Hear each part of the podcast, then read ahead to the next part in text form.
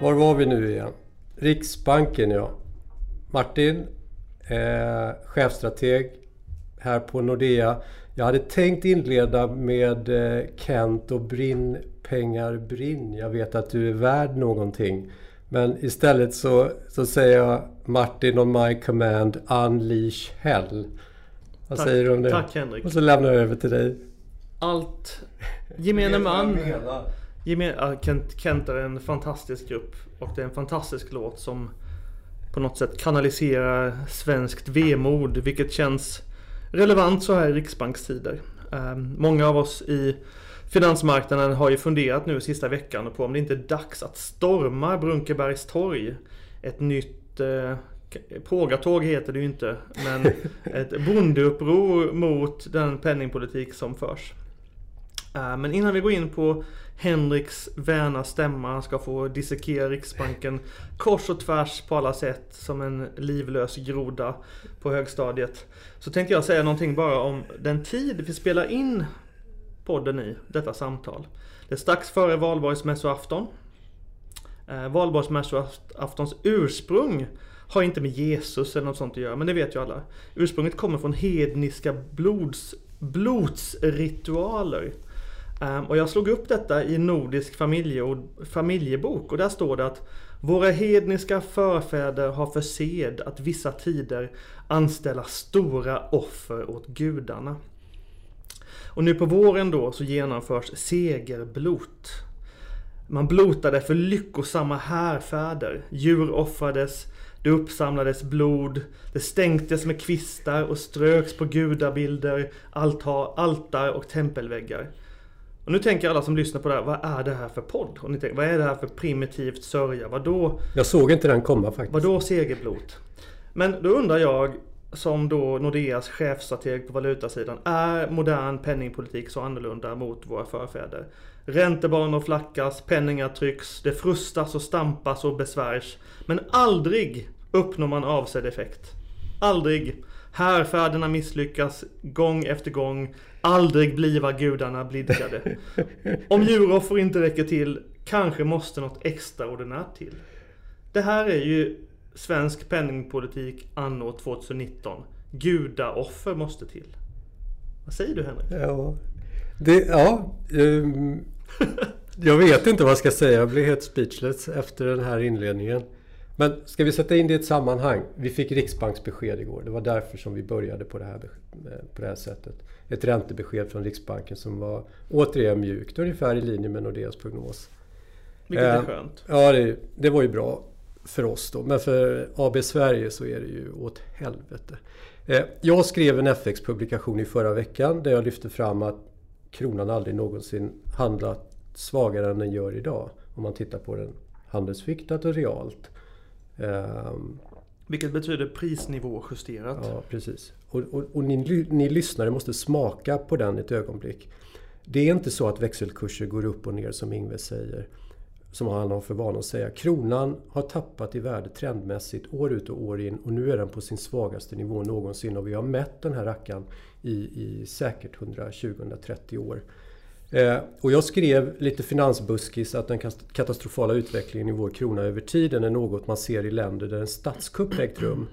Men jag hade naturligtvis lika gärna kunnat skriva något man ser där en naturkatastrof ägt rum och slagit ut exporten eller varför inte allmän korruption där eh, kapitalet till varje pris måste fly och komma över dollar. Ehm, och det vi nu ser hända i svensk penningpolitik som Martin så fint lindar in i kring valborgsmässoafton det går nästan till inte att smälta och min poäng den är högst relevant och bör inte skämtas bort. Och eh, frågan är då hur kan ett teknokratiskt mikromål så som inflationen är få vara vägledande för ett helt lands ekonomiska politik som ändå, ändå, ska, ändå ska bidra till Sveriges överlevnad på sikt? Har du något att jag, säga jag om vill väl på något sätt jag tycker också man kan ifrågasätta inflationsmålet. Jag tror det är en um, En döende paradigms sista suck som vi genomlever i västerlandet idag. Och Riksbanken är ju längst fram snudd på. Men jag vill vända det till och fundera lite på det här med penningpolitik i det stora. För jag tycker en, nu ska vi prata mycket om Riksbanken i den här podden. Eh, men vi ska också, jag ska också säga någonting om Federal Reserve. Men innan jag gör det så vill jag säga att Baudrillard, eh, denna franska postmodernist, han sa att i och med postmodernismen som kom som en motreaktion mot modernismen ehm, så har vi blivit nu så beroende av kartor och modeller att vi tappat all kontakt med verkligheten. Ehm, och det ju, låter ju lite knäppt kanske. Jag skulle faktiskt säga att Riksbanken kanske inte är tillräckligt postmodern. Eh, jag tycker att postmodernister i hög grad idag, 2019, är helt ute och cyklar. Men här borde man kanske rikta kritik mot Riksbankens toxiska maskulinitet. Man är inte lyhörd helt enkelt. Vad menar jag nu? Eh, och innan jag går in på Riksbanken vill jag säga någonting om Fed.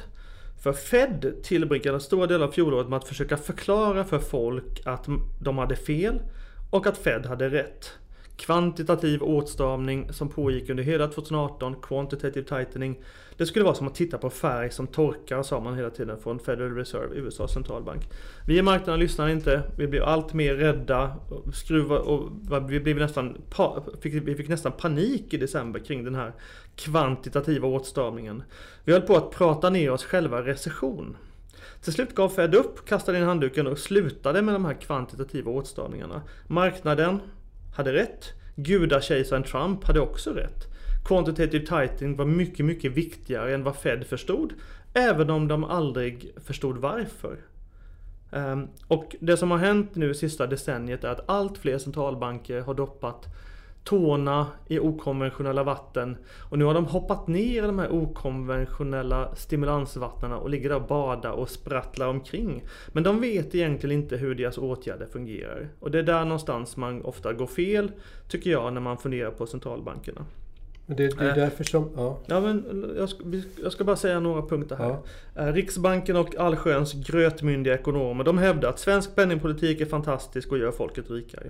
Ett land som flödar mjölk och honung stundar om bara KPIF X energi blir 2%. Men för varje krona, varje öre kronan faller desto fattigare känner sig folket. För varje öre kronan faller desto tuffare blir det för alla detaljister som redan har det jättetufft idag med konkurrensen från Amazon och liknande bolag. För varje öre kronan faller desto större blir dessutom stödet för att avskaffa Riksbanken och ansluta Sverige till euron. Det här är saker som Riksbanken helt missar. Kan de vara så säkra på att mer av samma faktiskt funkar? När man ser att hushållen blir dystrare för varje procent eller öre som kronan faller. Och om hushållen blir dystrare, ja vad händer då med konsumtionen? Den blir sämre. Svenskarna har faktiskt sparat mer och mer sedan Riksbanken inledde sin stimulanskampanj 2012. Och det är ju tvärt emot vad som ska hända om nu låga räntor leder till ökad konsumtion. Ja. Så man, man borde fundera på, funkar verkligen de verktyg man säger ska funka? Tio, års, tio år senare så är väl facit nej. Ja, det, alltså, inflation på 1,8 procent. Det är ett problem, säger Riksbanken. Och låt oss för sakens skull då låtsas att det är ett problem. Jag har så svårt att, till och med att acceptera det som ett sorts resonemang. Det är fullständigt befängt, Men vi låtsas det. Men är inte dollar på 9,50 ett problem? Eller Schweiz-SEK på 9,35? Är inte det ett problem? Att en dansk krona kostar 1,45? Eller att vi har den svagaste kronan någonsin? Är inte det ett problem, ett större problem än att vi har inflation på 1,8 procent? Sverige är inget sjukt land som är nedtvingat på knä så som värdet på vår valuta indikerar. Men ändå är det precis som du säger, Riksbanken tvingar oss att tugga igenom penicillinkur efter penicillinkur. Och nu har vi snart tagit 500 piller och trots att vi var friska så är det nu medicinen som gör oss, sjuk och gör oss sjuka. Och låt mig exemplifiera. Att en skitlägenhet i Stockholm kostar 5 miljoner. 10 gånger vår årsinkomst, det är ett problem. Att penningpolitiken har omfördelningseffekter, det är ett problem. Att Riksbanken slagit hela sparindustrin i spillror, det är ett problem. Illusorisk tillväxt, därför att vi belånat framtiden, det är också ett problem. Och centralbanken har ju, precis som du eh, säger där Martin, de har ju upphört att vara centrala som bidrag till svensk ekonomisk politik och istället är de centrala på nedsidan när det gäller risker. Men när i hela fridens namn ska folk förstå att inflation på 1% det är inte ett problem? Vad säger du om den? Ja, känns nästan som att vi ska avrunda podden där. Nej, för sjuttsingen, jag har mer kvar att säga. Jag, jag, jag har funderat mycket på det här med just postmodern penningpolitik. Uh, och jag vill ju säga i någon mån att en viktig skillnad, eller den enda skillnaden mellan en ekonom och en strateg, är att strategen vet om att han inte förstår världens beskaffenhet. Men jag tycker mig ana den här toxiska maskuliniteten då hos Riksbanken, att man tar inte intryck av alla de problem som vi och andra tycker oss identifiera. Man tycker mest att, vi, att det här som vi sitter och torgför i Nordeas eh, numera tydligen väldigt populistiska podcast, låter det som. Eh, jag tror att man från Riksbankens sida skulle säga att det här är bara clowners åsikter. Vad säger du om det Henrik? Ja, jag tror också att det är precis på det sättet. Jag menar, ta, ta min text som jag läste upp där i början som jag hade skrivit att eh, kronutvecklingen liknas, kan liknas vid ett land där en statskupp ägt rum. Per Jansson tog upp det idag på en analytikerträff. Det är alltid så att dagen efter Riksbanken har meddelat sitt räntebesked så, så träffas marknadens analytiker, får de gå till Riksbanken och, och så lägger Riksbanken ut texten och svarar på frågor kring varför de har gjort som de har gjort. Och då säger Per Jansson, han refererar till den här statskuppstexten eh, och så häver han fram en graf tror jag. Det var både BNP och BNP per capita och i någon sorts jämförande perspektiv från 2010 och framåt. Och så säger han Titta här! Det här är, är vad svensk penningpolitik har bidragit till. Och det är klart att det här är low hanging fruit när en centralbank kommer med så fluffiga argument. Vi har haft en kreditexpansion där vi har vräkt ut billiga pengar till allmänheten i, i volymen 20 miljarder per månad sedan 2010 och framåt någonstans där kring. Vi har fast, haft fastighetsinflation utan dess like. Och därtill, det var strax efter finanskrisen då man kan förvänta sig att en, att en ekonomi rekylerar på ett synnerligen eh, tydligt sätt. Tack och det jag menar det är ju, det är ju nedsiderisker för det som har hänt är att vi blandar ihop tillväxt med kredittillväxt. Och han tycker då, Per Jansson, tycker att eh, Riksbankens penningpolitik har bidragit till att Sverige på ett exceptionellt mm. sätt sticker ut i termer av tillväxt. Jag tycker egentligen att innan man lyssnar på någon som kallar sig ekonom så ska man fundera på det här med BNP och BNP per capita och så vidare.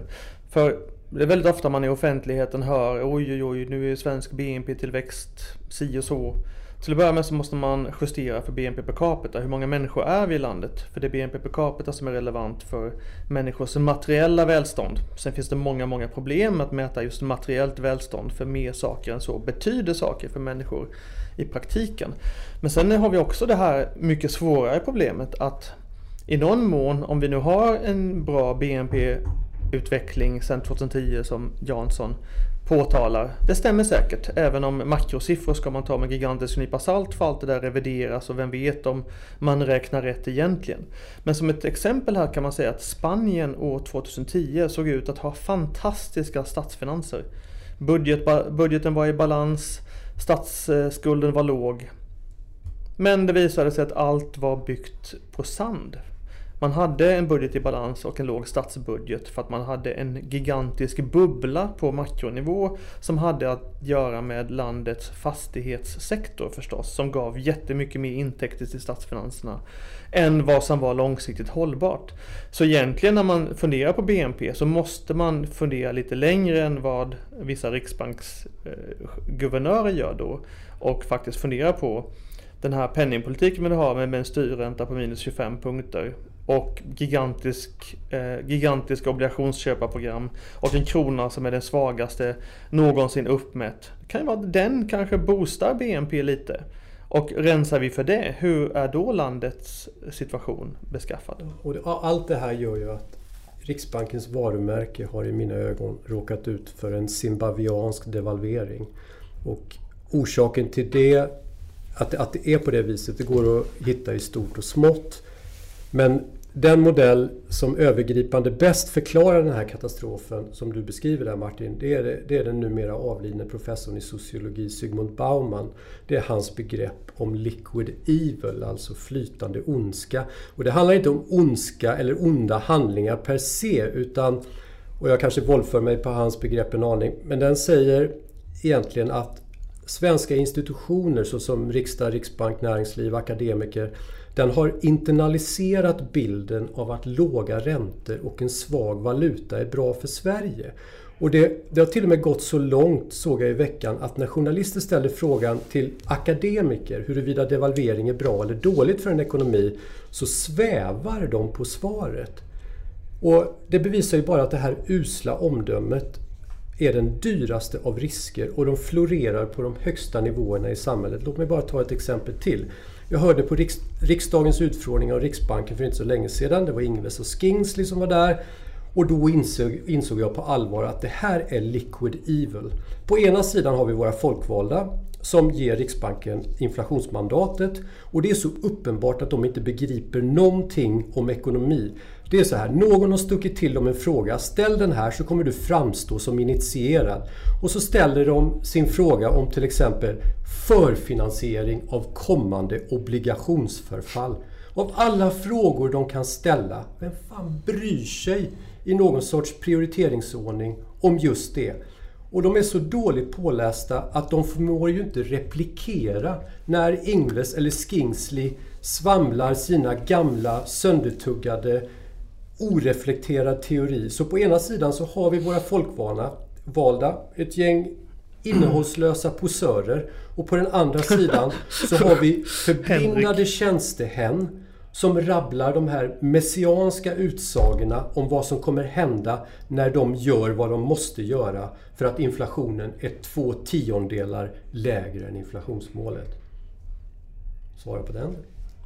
Ja, man kan också fråga sig i termer av den monetära promiskuiteten som fortgår i Sverige och annorstädes. Ska man låta ett barn få lördagsgodis tio gånger om dagen? Eller ska man hålla inne till en gång i veckan? Det är egentligen den frågan man kan svara på. Då får man också svaret på huruvida valutadoping och minusräntor är bra eller inte bra för ett land och dess framtida välstånd. Um, och det är ju uppenbart, jag menar om vi har en trendmässig devalvering av kronan med 5-6% per år, vad spelar det då för roll att vi har lönetillväxt på 2? En sak vill jag säga dock, att vi sitter ju här och låter ganska arga. Speciellt Henrik. Han låter som en, som en populist i radandes här. Det är härligt att höra. Uh, men vi hade faktiskt rätt på vår riksbanksprognos. Vilket är också lite så här, vi är arga trots att vi hade rätt. Vi förutspådde just det här. Mm. Och en anledning till att vi ändå är lite arga är att man i marknaden nu har fått man har blivit sondmatad hela första kvartalet med eh, de tre musketörerna Olsson, Skingsley, Flodén. De har pratat om att inflationen inte är så låg egentligen. Rensar vi för ditten datten, ja då är inflationen på målet. Man har sagt att men kronan är ju väldigt svag. Oj oj oj, vad kan det bero på? Och det tol tolkar man ju verkligen som att att de faktiskt bryr sig inte så mycket om att inflationen är på 1,8% istället för målet 2% och de kanske bryr sig lite om att kronan är svagast någonsin. Eh, men nu i efterhand så visade det sig i april att allt som har kommunicerats från Riksbanken under första kvartalet in i april, det var bara falska ja, nyheter. Precis. Det är ju någonting som skaver här. Och sen står riksbankschef Ingves och hans gelika och säger att det är ni i marknaden som har missförstått. När man orsakar så här en rörelse på, i kronan som var fyra standardavvikelser eller något sånt här större än normalt. Jag vet att man inte kan säga så här för det är inte normalfördelat men ändå. Ja. Liksom. Gör om, gör rätt. Tänk om er kommunikationspolicy. Det här funkar inte. Det är inte vårt fel att vi missförstår. Det är ni som är urusla på att kommunicera. Ja. Och den här klyf klyftan mellan, vad ska man säga, ja, i det här fallet modellekonomerna i Riksbanken och finansmarknaden är precis som du säger total. Eh, och och jag vill likna den här Riksbankens världsbild och reaktionsfunktion. Det påminner mig om historien som Platon berättar. vet fast, är det i staten? Eh, Platons bror, bror blir i alla fall undervisad av Sokrates via allegorin om grottan. Där ja, fångar lever hela sina liv. ja, de lever hela sina liv i en grotta och erfar endast världen via skuggor som ibland dyker upp. Eh, och man börjar ge dessa skuggor namn etc. Och de har ingen önskan att lämna sin grotta. Eh, vad de vet om livet eh, och är värt att känna till, det gör de redan. Och Riksbanken är då fången i sin grotta och i sin fullständigt ofullständiga bild av världen utanför. Och jag ser ingen lösning på det här. Och det är ju lite grann om vi ska koka ner det här till någon sorts kronanalys, då finns det, i min värld så finns det en borstad slutsats och så finns det en oborstad slutsats. Eh, Martin tycker ju alltid jag är oborstad i och för sig. Men, men, det är för men de drar åt samma håll. Det är från Borås. Ja, det kan vara så. Men, men, den oborstade slutsatsen den säger att att kontinuerligt devalvera kronan det är den enda konkurrensfördel som det här landet har givet våra höga skatter och den entreprenörsfientliga ekonomi som är den svenska. Och en bostadsmarknad som är sklerotisk. Ja, exakt. Och den borstade slutsatsen är hur ska den pågående kronförsvagningen kunna stoppas om arvet inte bryts? Om låsningarna och ideologiska tankemönstret finns kvar hos våra centrala institutioner och beslutsfattare. Den långa devalveringstrenden i kronan sedan mitten av 70-talet, det är en del i det svenska arvet och i våra beslutsfattares DNA. Det är ett strypgrepp kring sinnet och det kommer inte att förändras. Det är det. För att avsluta. Det finns inget som är så absurt att inte någon ekonom redan har sagt det. Marcus Tullius Caesar.